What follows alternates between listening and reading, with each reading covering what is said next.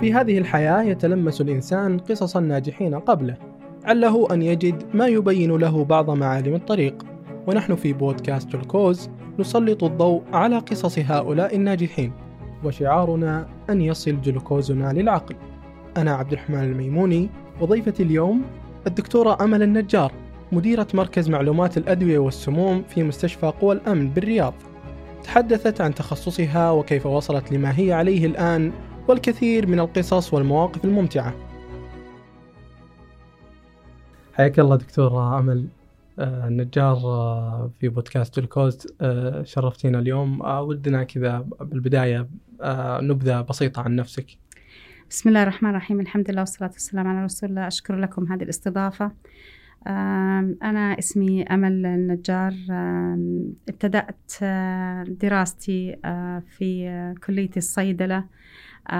بعد إقناع طبعا لأني كنت أطمح أول شيء. كالعادة يعني تلاقي معظم الطلاب يريد في الأول الطب بعدين يتحول للصيدلة. دخلت كلية الطب أول شيء كزائرة. أبغى أشوف هذه الكلية اللي ما طلع لي فيها قبول طبعا. يوم دخلت كلية الطب ورحت المشرحة أشوفه أول ما دخلت المشرحة أغمى علي فطلعتني المسؤولة عن المشرحة. قالت دي تطلع برا دي ما تنفعش طب خالص. قلت الحمد لله أنا أصلا مش طب خالص. والحمد لله. وبعدها أقبلت على الصيدلة بحب يعني عرفت إني اولا إني يعني جاية على الصيدلة كارهة إني أنا أبغى طب لكن لقيت الحمد لله إني أنا ماني بحمل طب. فبدأت بكلية الصيدلة. آه، كنت أحب دراستي أحب آه، الكيمياء اللي كنت في الثانوي أكرهها حبيتها في الصيدلة طبعا زانت الحين الحمد لله. وبدأت آه، سنة ورا سنة كانت عندنا صعوبات في الدراسة من كثر الكورسات اللي ما تعودنا عليها كنمط ثانوي في الأول وبدأنا نتأقلم.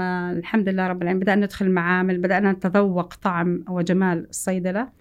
وبعد كذا كانت آخر سنة آه، هي اللي كانت فيها ذكريات جميلة اللي كنا نروح فيها نزور المستشفيات ونشوف بعض ال cases وبدأنا نربط الدراسة اللي كنا ناخذها نظريا بال cases اللي صرنا نشوفها. وبعد كذا آه، تخرجت الحمد لله رب العالمين سنة 1990 طبعا هذا ما حد يربطه بالأيد شيء ثاني هذا المهم. بعد التخرج آه انضميت لمدارس خاصة. كنت مشرفة صحية في هذه المدارس. بعدين اشتغلت في مستشفى الملك عبد العزيز.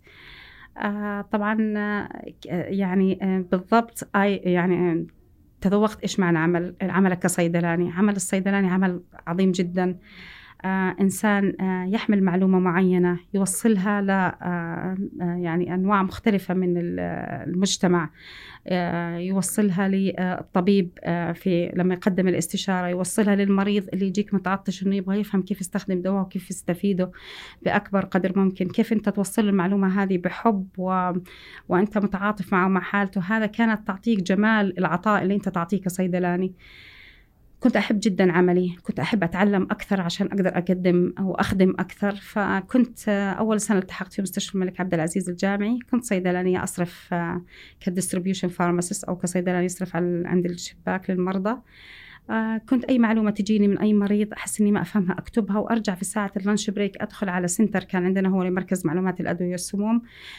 أمسك بعض الكتب. طبعا وقتها ما كان في إنترنت ولا شيء زي كذا فأمسك بعض الكتب وأحاول أدور على المعلومة عشان ثاني مرة أكون empowered وعندي المعلومة أقدر أجاوب بكل سهولة. آه صرت lunch break أو فترة الغداء عندي هو هذا مركز معلومات الأدوية. يعني أكون بشوق أخلص من ال shift عشان أدخل على المركز لأنه كنا على الساعة 4 ينتهي الدوام ومفروض كنا نطلع من المبنى. لو كان يفتحوا بعد كذا يمكن كانت قعدت تأخرت. فصرت لقيت طريقة ثانية اخلي والدي يجيبني على العمل آه من الساعة 6 ونص صباحا عشان أنزل على المركز هذا وأبدأ أقرأ و وبدأت أحب المستشفى بشكل آه، لا نهائي.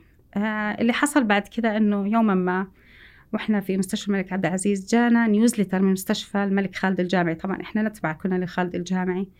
فالنيوزلتر هذه كانت قسم الخدمات الصيدلية كانت هي مراجعة على أدوية جديدة مضافة وأخبار معينة عن أدوية وحالات آه، مثلا آه، ضبط بعض الآثار الجانبية وكيف يكتبوها وكانت تستهويني حالات التسمم التي كانت تذكر. فلما جت هذه قلت ليش دائما إحنا مستشفى الملك خالد هو اللي يجيب ال newsletter ويعطينا؟ ليش إحنا ما نصدر ال newsletter فكان المشرف علينا في الصيدلية ينظر لي كنظرة الأب إلى ابنه الصغير لما يتكلم بشيء أكبر من حجمه. فقال أنت متخيلة يعني خالد الجامعي إمكانيات عندهم أكثر آه عندهم center كامل لل drug information. ما هو إحنا اللي كان عندنا office وكان يتغطى بالمناوبة يعني بالأشخاص اللي يتفضوا إنهم يقعدوا provide drug information أو إذا جاء سؤال. المهم ف آه فقررت إني آه لازم أسوي newsletter زي خالد الجامعي ما يسوون. فوقتها كنت بتكلم على شيء ما كان متاح ولا يعني كان عندنا معرفة فيه ولا وصل للمملكة. كنت بتكلم على ال fourth generation cephalosporin أو آه نوع من أنواع ال antibiotic اللي آه ما كان آه ما كانت سجلت في المملكة. فعشان أجمع عنها معلومات زي ما قلت وقتها ما كان لا في نت ولا كان في سهولة في جمع المعلومات. كان لازم نطلع لمركز الأبحاث ونطلب أوراق مطبوعة ونبدأ نقرأها. فكرت أراسل إخواني كانوا يدرسوا في أمريكا وبدأت أطلب منهم المعلومات. هذه على أساس يرسلوا لي إياها بالبريد الممتاز وبدأت فعلا أكتب ال newsletter اللي أنا اللي كنت أأمل إني أسويها.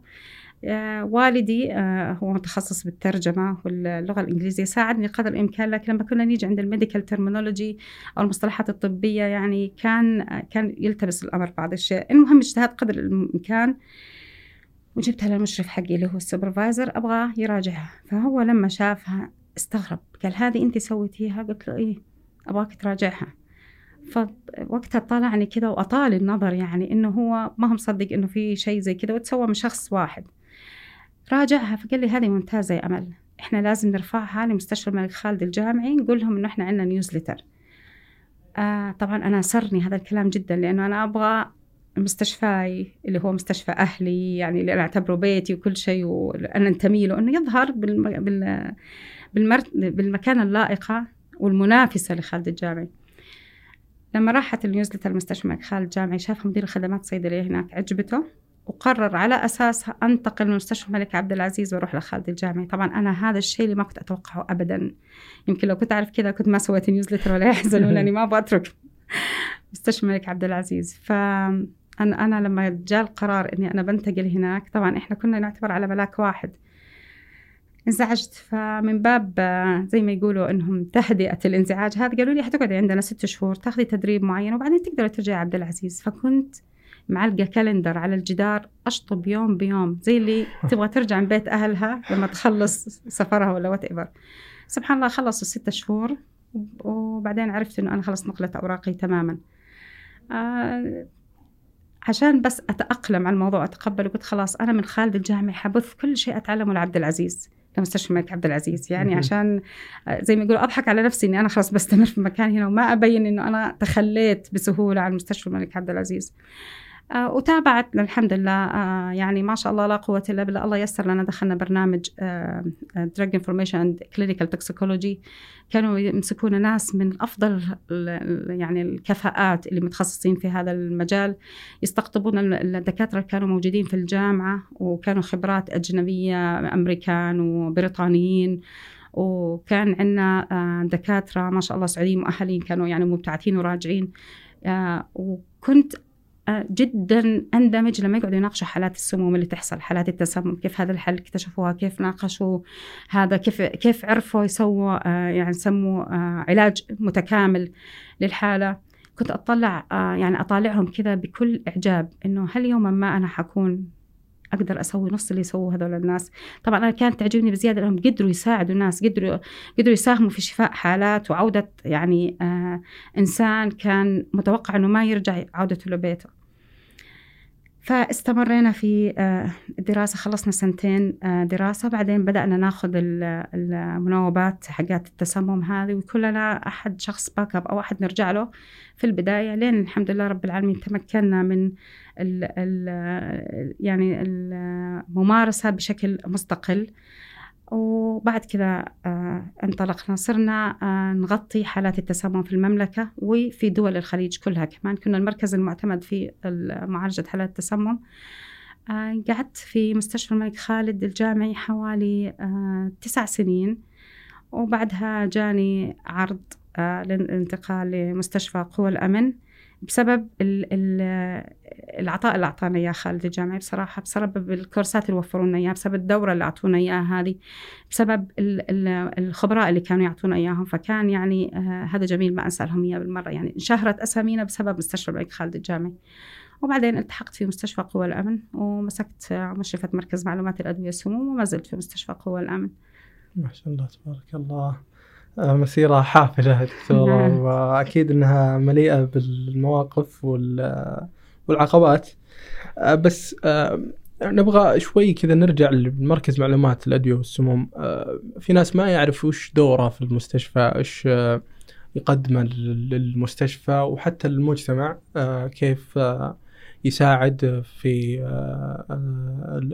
نقل المعلومات الأدوية بشكل صحيح لل للمستفيدين من المركز. آه، نبذة عن عن وسر برضو آه، يعني انجذابك لمركز أو لتخصص علم أو علم المعلومات الادويه والسموم.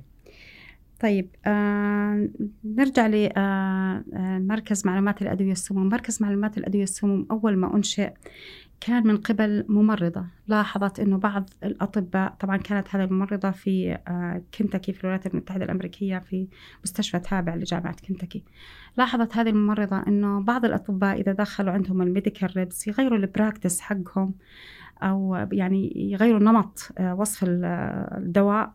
بدون ما تعرف ليش. يعني ترى إنه مثلا الطبيب قاعد يكتب دواء مماثل لدواء موجود في المستشفى وموجود في المستودعات ولعله بسعر أرخص. فكانت ترجع للأطباء تسألهم أنت ليش قاعد تختار هذا الدواء؟ فبعض الأطباء كان يرد عليها يقنعها إنه يعني في فعالية معينة آه، هي ما هي على درايه فيها، بعض من الأطباء كان يقول نعم كلامك مضبوط ويرجع للدواء الموجود في المستشفى، بعض الأطباء كان يقول هذا ما هو شأنك، أنت ممرضه وعليك بس تمشي الوصفة. لكن هي بقيت آه، دائما تسعى إلى أنه المريض يتقدم له الخدمة المضبوطة تكون بأقل تكلفة ممكنة وتكون صح من البداية. قرأنا في البداية أول ما بدأنا نلتحق في الصيدلة وبدأنا الممارسة كنت أقرأ عن هذه الممرضة وما تابعها بعد كذا. كانت هذه الممرضة النواة اللي انبثقت منها مراكز معلومات الأدوية السموم في آه، الولايات المتحدة الأمريكية. وبدأت آه، تهاجر الفكرة إلى العالم آه، أجمع. من الصفات اللي كانت آه، يعني مطلوبة في الشخص اللي يحبذ أنه يمارس في مركز معلومات الأدوية والسموم لازم يكون شخص يحب العطاء شخص آه، لا آه، يعني يحب التطوع ما تيجي مثلا عند وقت معين تقول أنا هذا ما هو عملي ما لي دخل آه، انتهى وقتي ما أبغى أكمل هذا وقتي بيتي لا بما أنك بدأت في هذا المجال فلازم تكون يعني زي إنه خلص نذرت نفسك أنت لهذا العلم ولخدمة الناس اللي بيستفيدوا من هذا العلم. طبعا تقديم المعلومة الدوائية بشكل صحيح من أول مرة آه، طبعا لأن المريض ما هو حق التجارب أجرب هذا الدواء صح هذا أخطأ. لا من أول مرة صح وبالشكل الصحيح للممارس الصحي اللي حيخدم المريض هذا هو هدف مركز معلومات الأدوية والسموم. وهذا الهدف من أي مركز يفتح في المستشفى. يأتي بعد ذلك خدمة المريض نفسه إذا كان في إمكانية لأنك تصل للمريض وتقدم له المعلومة الصح كما يسموها المشورة الدوائية أو تعلم الصيادله اللي يقدموا المشورة الدوائية هذه بالطريقة الصحيحة عشان المريض يفهم كيف يستخدم دواء وبالتالي تضمن المريض ان التزم بالدواء حقه واستفاد منه في اقصر فترة ممكنة بدون ما يتعرض لأي آثار يعني جانبية سيئة فهذا هو المطلوب. إحنا طبعا كل المنظومة الدوائية هذه والمنظومة الصحية من أجل في النهاية تشخيص المريض وتقديم دواء له. فإذا ما تشخ... إذا ما إذا تم تشخيص المريض صح وما خصص له الدواء الصح أو أعطي دواء خطأ واستخدم المريض دواء بطريقة خطأ أو لم يشرح المريض طريقة استخدام بطريقة صحيحة ما استفدنا ما استفدنا من التعب هذا كله. فهذه النقطة المركزية اللي على أساسها لازم تقدم الخدمة. لما تيجي تتعامل مع المريض تتعامل معه كأنه آه يعني أحد أفراد أسرتك أحد أفراد عائلتك مثل ما أنت تكون خايف وهلعان أنه أنت تبغاه يكون آه، في أحسن حالة صحية فهو مع أي مريض. سبحان الله المريض إذا رآك أنت حريص عليه بيلتزم أكثر. بيحس بي بي يعني الإنسان سبحان الله يحتاج تقديم الخدمة الصحيحة وبطريقة صحيحة كمان. آه، يقدر على قولة واحد من المرضى أقدر أنا أروح أي صيدلية وأقول له أعطيني الدواء الفلاني الفلاني لكن أبغى أحد يحببني في طريقة استخدام الدواء أبغى أحد يرغبني يعطيني قناعة ليش أنا لازم أستخدم هذا الدواء وما أستخدم هذا الدواء. فهي ومتابعة المريض نوع من الاهتمام اللي أنت تعطيها بعد ما تصرف له الدواء وتعطيه المشورة الصحيحة هذه تساعد على أنه يلتزم في العلاج حقه آه، بطريقة أحسن. هذا نعتبره نوع من أنواع الصدقات اللي لازم تقدمها لجميع المرضى اللي حواليك. كلنا نحب أن نتصدق نعطي مبلغ من المال للمريض يفرج فيها كربه ويشتري فيها دواء لكن المريض أحيانا يكون عنده الدواء هذا اللي هو رايح يشتري لكن ما يعرف يستخدم ولا يستفيد منه. وللأسف تطول الفترة المرضية اللي هي عنده بسبب تقصير في إعطاء معلومة معينة. جميل. آه طيب آه، على على على ذكر هذا الشيء دكتورة أمل ما عندها حسابات شخصية. يعني أنا ما عمري شفت حساب الدكتورة أمل آه، إلا drug information and poisoning فإيش إيش السر في هذا الموضوع؟ بصراحة أنا من الناس اللي ما عندي وقت للحسابات الشخصية أبدا. يعني أنا حتى اجتماعيا آه لما أقعد مع أي ناس أروح أي زيارة طبيعة النساء تتكلم في طب... نوع الطبخات مع إني طباخة ماهر يعني مو إني ما أعرف أطبخ تلفيق لا. آه نوع الموديلات الملابس شيء بس أنا أحس هذه الأشياء دي يعني يقدروا يحصلوها من أي مكان. فلازم أقلب الحديث إن نتكلم عن علاج معين عن حالات معينة تصير عن تنبيهات ينتبهوا لها في عيال عن, ممارسات خاطئة. والحمد لله يعني الكل ينجذب لهذا الشيء لأنه أعتقد هذا الموضوع قليل إنه تلاقي أحد يتكلم فيه وأنا أحب إذا تكلمت في شيء أستند ل... لإثبات علمي على أنه هم بيلاقوا كل الناس تتكلم وكل الناس على قولتهم تقول الصالح والطالح فعشان حتى يطمئنوا انهم ياخذوا هذه المعلومة. آه، أحس إنه آه، من حقك أنت علم اكتسبته إنه من من تزكية هذا العلم إنك أنت تظهر للآخرين. آه لذلك آه الحسابات سوت آه عندي حساب تويتر حقي كله يخص المعلومات الدوائية. هذا ما يمنع أني أرد على أي أحد يتواصل معي في المعلومة اللي أنا أقدر أقدمها أقدمها. إذا ما كانت عندي المعلومة أستشير ذوي الخبرة والعلم فيها. والحمد لله جميع زملائي من الأطباء يتجاوبوا معي إذا كان في شيء ما عندي علم فيه لأنه هم, بس هم كمرضى ما يعرف يعني إيش اللي يخصك كصيدلاني بالضبط ويخص الطبيب. فحين يسالك شيء خارج مجالك فاحاول أستشير قدر الإمكان وأرجع أرد لهم بالمعلومة اللي تفيدهم. وفتحت كمان للصيادلة اللي هي DPIC channel في التليجرام عشان أي شيء حديث يتعلق بالأدوية وأحسها معلومة frequently أو غالبا تسأل من الصيادلة المناوبين بالليل بالنهار. فأحطها فيها عشان أسهل عليهم المعلومة هذه. جميل جدا الله يعطيك العافية ويكتب أجرك يا دكتورة. ودي أرجع لأيام البكالوريوس. كيف يعني اخترتي برضو برضو في تخصص البكالوريوس يعني بنهاية البكالوريوس كنت متخصصة في شيء مجال مختلف عن اللي انت الحين تشتغلين عليه فعن التجربة هذه كيف كانت؟ في البكالوريوس كنت مختارة آه، علم العقاقير هو التخصص اللي أخذناه في آخر آه، ترم من التخصص على زمن على زمننا طبعا. بعد كذا أنا اشتغلت في مركز معلومات الأدوية لقيت إنه I have to have clinical background أو لازم يكون عندي علم إكلينيكي اللي هو على الأقل تقدر تفهم آه، طبيعة المرض طبيعة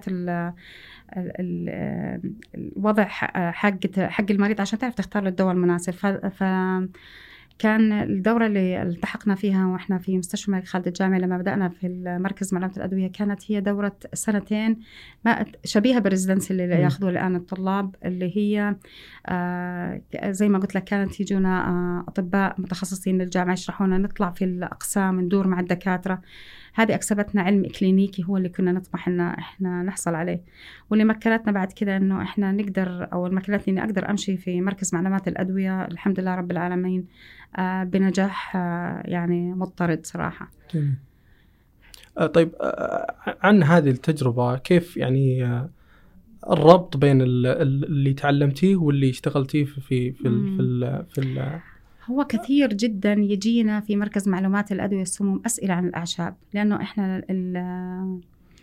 الناس أو مجتمع إحنا يعتقدوا أن الأعشاب أسلم من الأدوية صح. فللأسف أحيانا تجيك ممارسات عشبية خاطئة جدا فادني جدا دراستي في آه، أو تخصصي في العقاقير آه، في فهم الأعشاب على أساس إني حتى لما تتكلم مع المريض ما يحس إنك تتكلم برج عاجي. أنت تتكلم عن شيء أنت ما تعرفه أو أنت ما جربته. أنت لو إنك على كثير مرضى قلت لو إنك مجربه العشبه هذه كان عرفتي وش السنة على قولتهم يعني.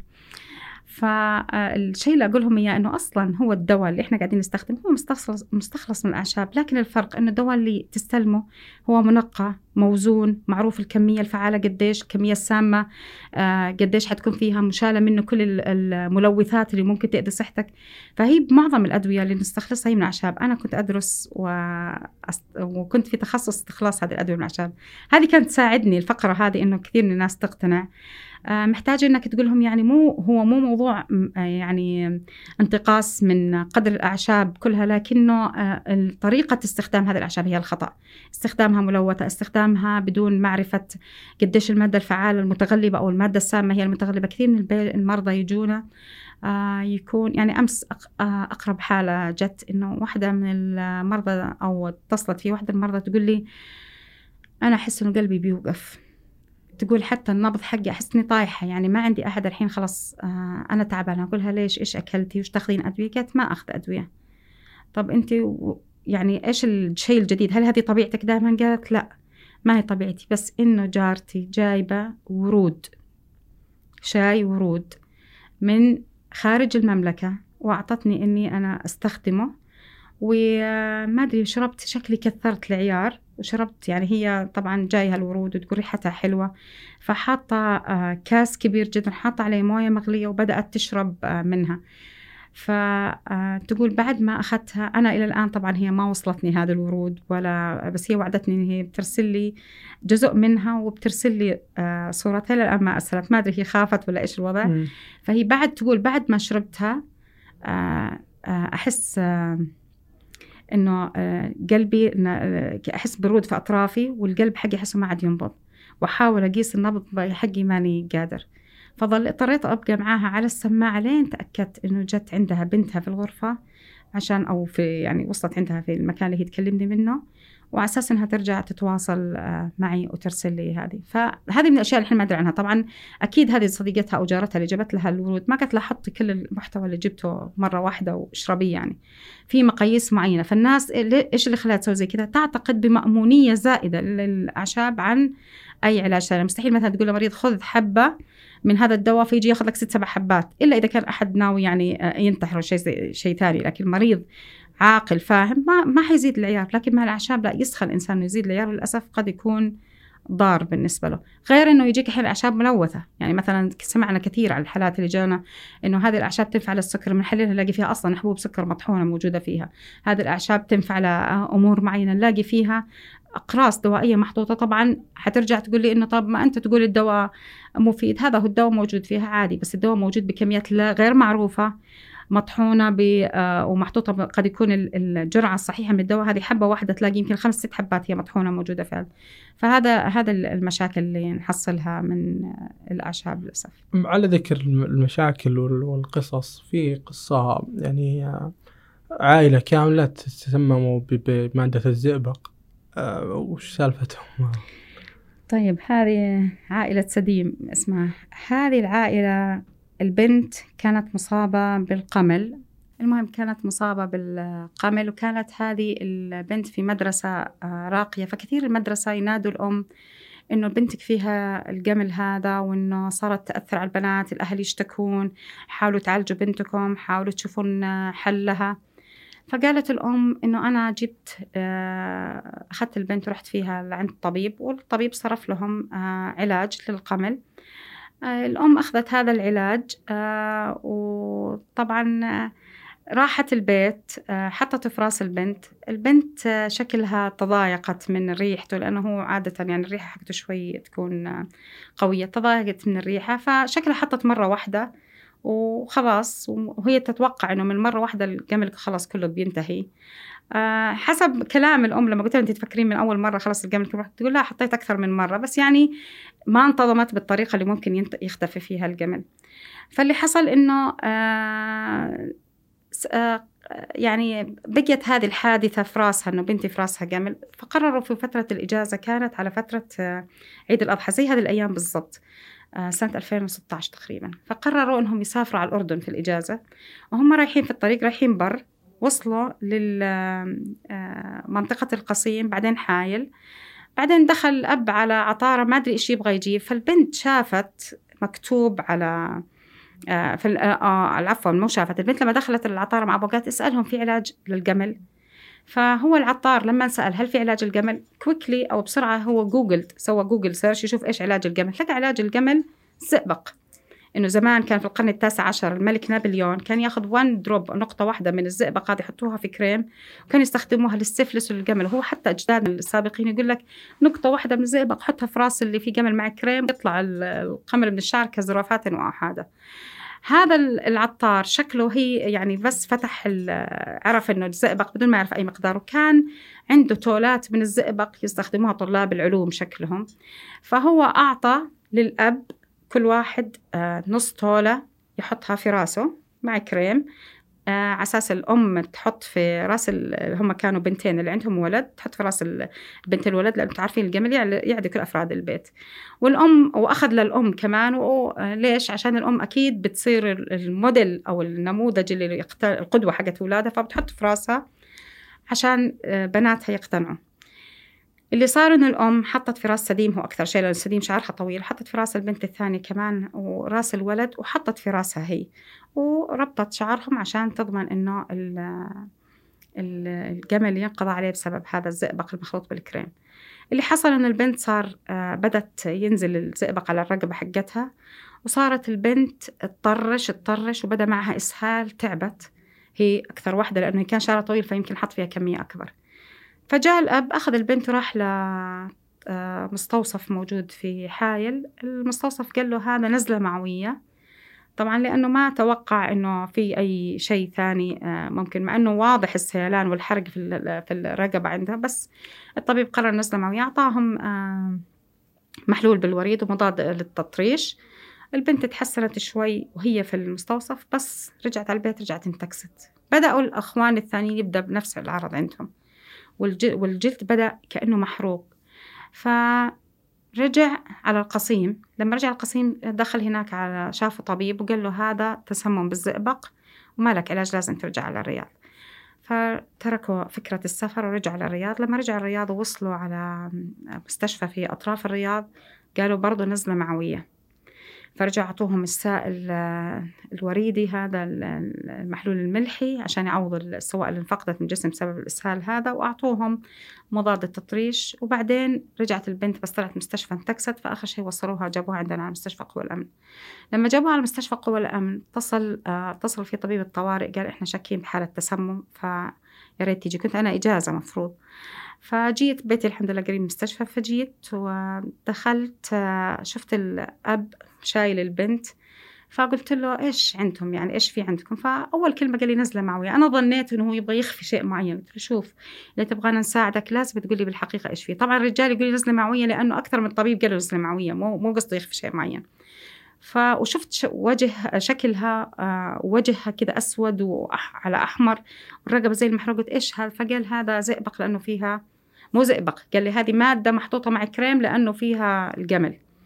فجايب معاه الحمد لله التولة حقت المادة هذه لما طلعها هي كانت آه، زئبق. هي التولة المتبقية ما أدري يمكن كانت حقت الأب لأنه جايب لكل فرد طبعا آه، لما شفت عرفت إنه زئبق عرفت إنه هو تسمم بالزئبق. وللأسف الترياق الأولاني دائما معروف إنه يعالج هذه الحالة ما كان من الأدوية المسجلة في المملكة وبصعوبة كان الحصول عليه من أمريكا. فاضطريت انادي آه، طبيب أعصاب آه، اللي هو مسؤول عن عشان لأنه الزئبق يأثر على الأعصاب. فجاء طبيب الحروق طبيب الأعصاب آه، جو آه، يعني مجموعة أطباء الله يجزاهم خير. المهم بعضهم اللي أعطاني الأمل وبعضهم يعني زي قال لي إنه احتمال إنه صار عندها تلف في الكلى تلف في الأعصاب يمكن الوضع ما يكون مطمن. قعدت أبحث لقيت في ترياق ثاني ممكن نعطيه ويعتبر الدرجة الثانية لكنه أفضل من لا شيء. الترياق هذا ما كان موجود عندنا. فرحت توجهت للمواصلات وطلعت أنا والسائق ورحنا لمستشفى شميسي واستلفته من مستشفى شميسي. بعد موافقة الإدارة عنا لأنه إحنا أي استلام لازم موافقة الإدارة عنا. ورحت استلمت وجيت آه، بدأت آه، طبعا هو كان على شكل كبسولات. المشكلة إنه هي البنت قاعدة تطرش فكيف حتتقبل؟ طبعا هم تنوموا الأم والبنتين والولد في قسم الأطفال والأب تنوم في قسم آخر. الأب كان من كثر ما هو حامل بنته صار عنده برضه امتصاص للزئبق على جسمه ويده وهذا. فبدأت صرت الكبسولة هذه نفكها فك وأحاول نخلطها مع مهروس التفاح مع أي شيء عشان البنت تاكل وتطرش وترجع تاكل وتطرش لين أتأكد إنه على الأقل في كمية وصلت آه، لداخل الجوف عندها. استمرينا على هذه الحال الوضع بدأ الحمد لله يتحسن يوم بعد يوم. طبعا أرسلنا العينة آه، لمايو كلينيك عشان يقولوا لنا كم مستوى الزئبق. لما رجعت العينة كم مستوى الزئبق؟ سمي عالي جدا. آه الحمد لله بدأ حالي يتحسن حال البنت حال إخوانها. آه بدأوا ترجع فيهم الحياة. أنا كنت فاقدة الأمل يعني توقعت هذه البنت لا سمح الله أنها ما تعيش. آه فهنا رجعت يعني تقريبا بعد حول يعني من 18 ل 21 يوم البنت رجعت طبيعية وطلعوا من المستشفى. المشكلة الثانية اللي بدأت اللي هي الأم. الأم كانت حامل وهي طبعا دهنت راسها بالزئبق هذا. وإحنا عارفين الزئبق ما ممكن يسبب التوحد عند الطفل. فقعدنا نتابع في الأم. لين ولدت ولما ولدت الأم قعدنا نتابع في الولد. نتأكد إنه طبيعي وما اطمنت إلا ليه عزمتهم عندي على البيت. ولما جاء الولد خرب لي كل الأثاث وكسر لي الدنيا. طمنت إنه بخير الحمد لله وكويس الحمد لله. وبعدين الحمد لله رب العالمين. الآن يعني أنا أسميهم عائلتي هم. فهم يعني صاروا بالنسبة لي أكثر من أهلي. آه، متعايشين معهم. الأم رجعت حملت مرة ثانية. آه، برضو راقبناها لين ولدت والحمد لله ولدت والولد كويس كل شيء. نستنى لما يصير سنتين ونرجع نشوف مرة ثانية. بس هو عادة يتابع مريض الزئبق من خمسة إلى سبع سنوات لما يتأكد إنه آه، خلاص ما في أي شيء مخزن في يسموه الاديبوز تشو أو المكونات الدهنية بالجسم وإنه تماما طلع منهم. الحمد لله على سلامتهم. والله يعطيكم العافية صراحة. شيء نفخر فيه صراحة. الله يجزاك آه طيب بننتقل كذا بمكان ثاني. دكتورة أمل عندها آه، حب انجذاب لتخصص ثاني. وش هذا التخصص؟ آه أنا طبعا آه كملت بعد البكالوريوس أخذت آه ماجستير في علم السموم الكلينيكي مثل ما ذكرت وأخذت آه دبلومة في الجودة الشاملة. لكن التخصص اللي صراحة حبيت آه أكمل فيه وأسعى إلى الآن إن شاء الله إني أخذ فيه ديجري اللي هو بسموها آه، people empowerment أو آه، أو دعم الناس والتحفيز آه، التطوير والتحفيز. كثير من الناس يكون عندهم قدرات كامنة كبيرة جدا لكن قد يكونوا تعرضوا لمواقف أدت لنوع من ما أبغى أقول الكآبة أو التثبيط عندهم أو عدم الرغبة في عمل الشيء. آه، أحيانا كلمة واحدة تقلب مزاج الشخص تحفزه تطلع الطاقات الكامنة اللي فيه. فكان في طريقة كنت أحب كل إنسان أشوفه متضايق أحب أقعد معه وأتكلم معه آه على أساس نقدر نوصل لجو آخر غير اللي هو فيه. فلقيت إنه هذا كثير ياخذ من وقتي وما أقدر أحيانا أنجز الواجبات المطلوبة مني. فلما صارت فكرة الواتساب وإنك تقدر تحط الستاتس حقك هذا وتقدر تحط اليوميات حقتك على الواتساب صرت آخذ يعني أنتقي بعض الملصقات أو الجمل وأحطها فيه فلقيت تجاوب كبير جدا. طبعا هي بدأت من أخ كان في نجران قال لي إنه أو اللي ساعدني في البداية قال إنه أنا يعني آه، أحب آه، مجال التحفيز. فكان يرسل لي يقول لي انت معارفك أكثر. لو حطيتيها على الستاتس حقك الناس حيشوفوها أكثر وحنكسب إحنا الاثنين أجر أحسن. فبدأت كذا أحطها آه، كان هو ينقطع خميس وجمعة لأنه أعتقد كان مشترك في برنامج معين فما يرسل لي خميس وجمعة. فالخميس وجمعة كان يجيني كم هائل من العالم وين؟ ليش اليوم ما نزلتي أي شيء؟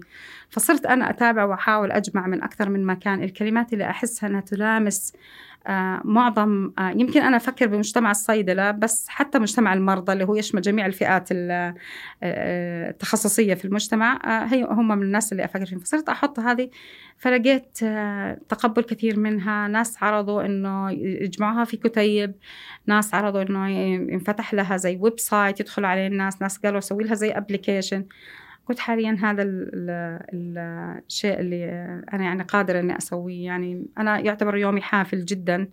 آه كثير جدا أحس إني أنا ظالمة أهل بيتي زوجي وأولادي.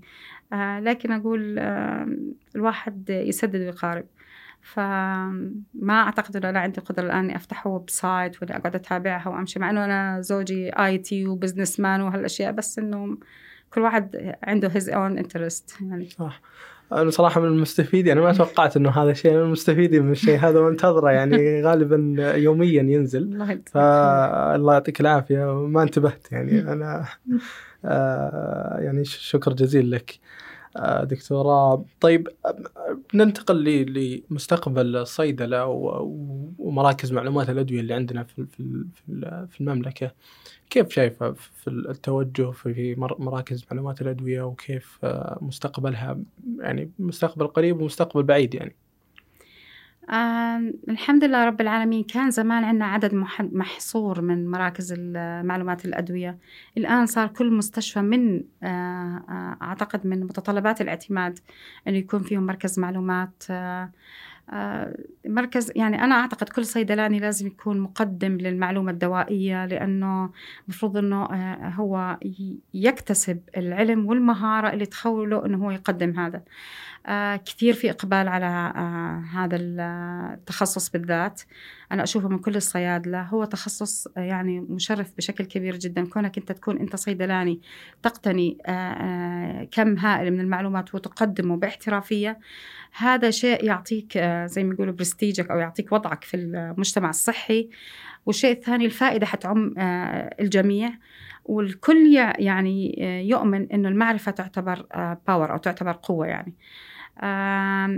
كان ال- العام مو العام السابق اللي قبله كنا سوينا آه، مؤتمر المعلومات الدوائية آه، دو- المعلوماتية الدوائية الأو- الأول على مستوى المملكة كان.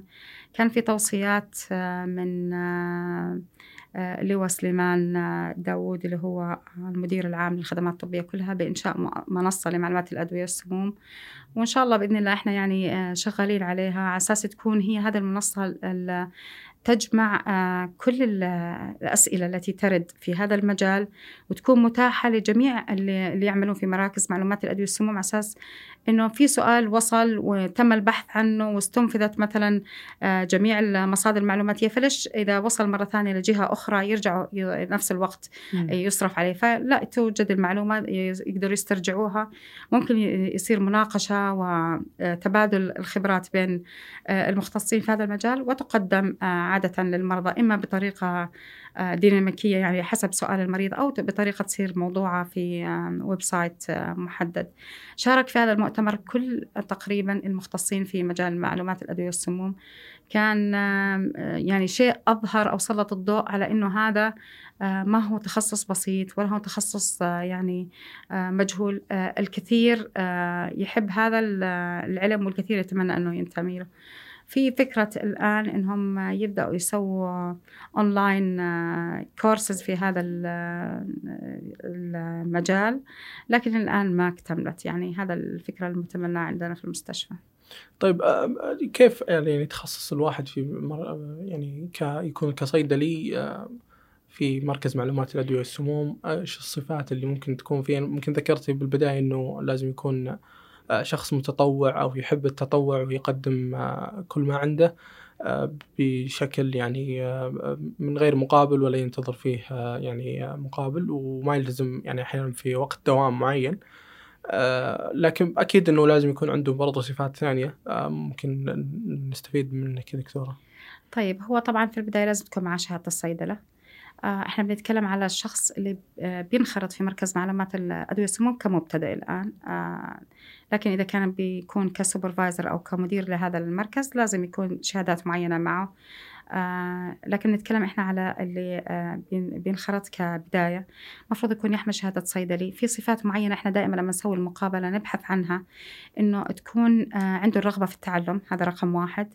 تكون شخصية سموها الشخصيه المتواضعة لأنه أنت حتلاقي مجموعة من الأطباء قد لا يتقبلوا إن أنت كصيدلاني ترجع تناقشهم في جرعة دوائية هم قدموها. فلازم تكون عندك طريقة أو يسموها ال communication skill أو التواصل مهارات التواصل مع الأطباء بطريقة متواضعة ليس فيها فوقية وليست هي عملية تحدي. أنا اللي جوابي صح أو أنت اللي جوابك صح. إحنا نبغى نوصل للشيء الصحيح عشان اللي بياخذه شخص ثالث اللي هو المريض.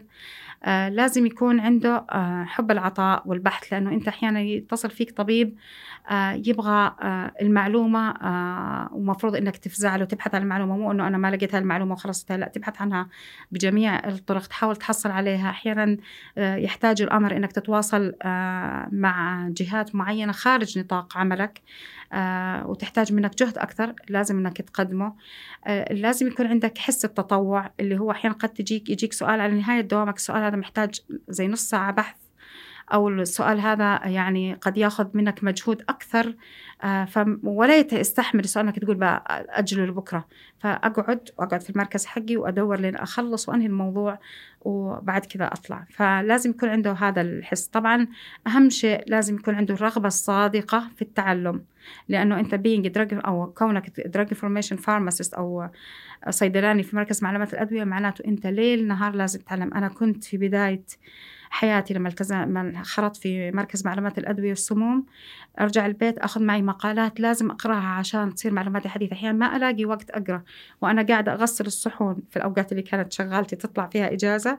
أحط أعلق الآرتكل على قدامي على المغسلة وأقعد أغسل في الصحون. تطلع صحون وسخة في النهاية طبعا لأني ما أشوفها.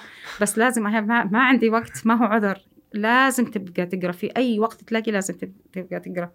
يعني هذا أنا أعتبره آه هو هو هو العبادة الحقيقية. أنت ملتزم بمهمة وتخص المرضى هذه لازم تقدمها بأحسن طريقة. ما يعت... ما ينفع يعني أحيانا يتصل فيك الطبيب ووقته مثل ما يقولوا مزنوق مرة فما حي ما عنده وقت يقعد يراجع وراك المعلومة. قد يعتقد أنك أعطيته المعلومة المحدثة وأنت وأنت تكون معطيه معطي معلومة قديمة لأنك ما اشتغلت على نفسك وما حدثت أنت معلوماتك. فهذا خطأك.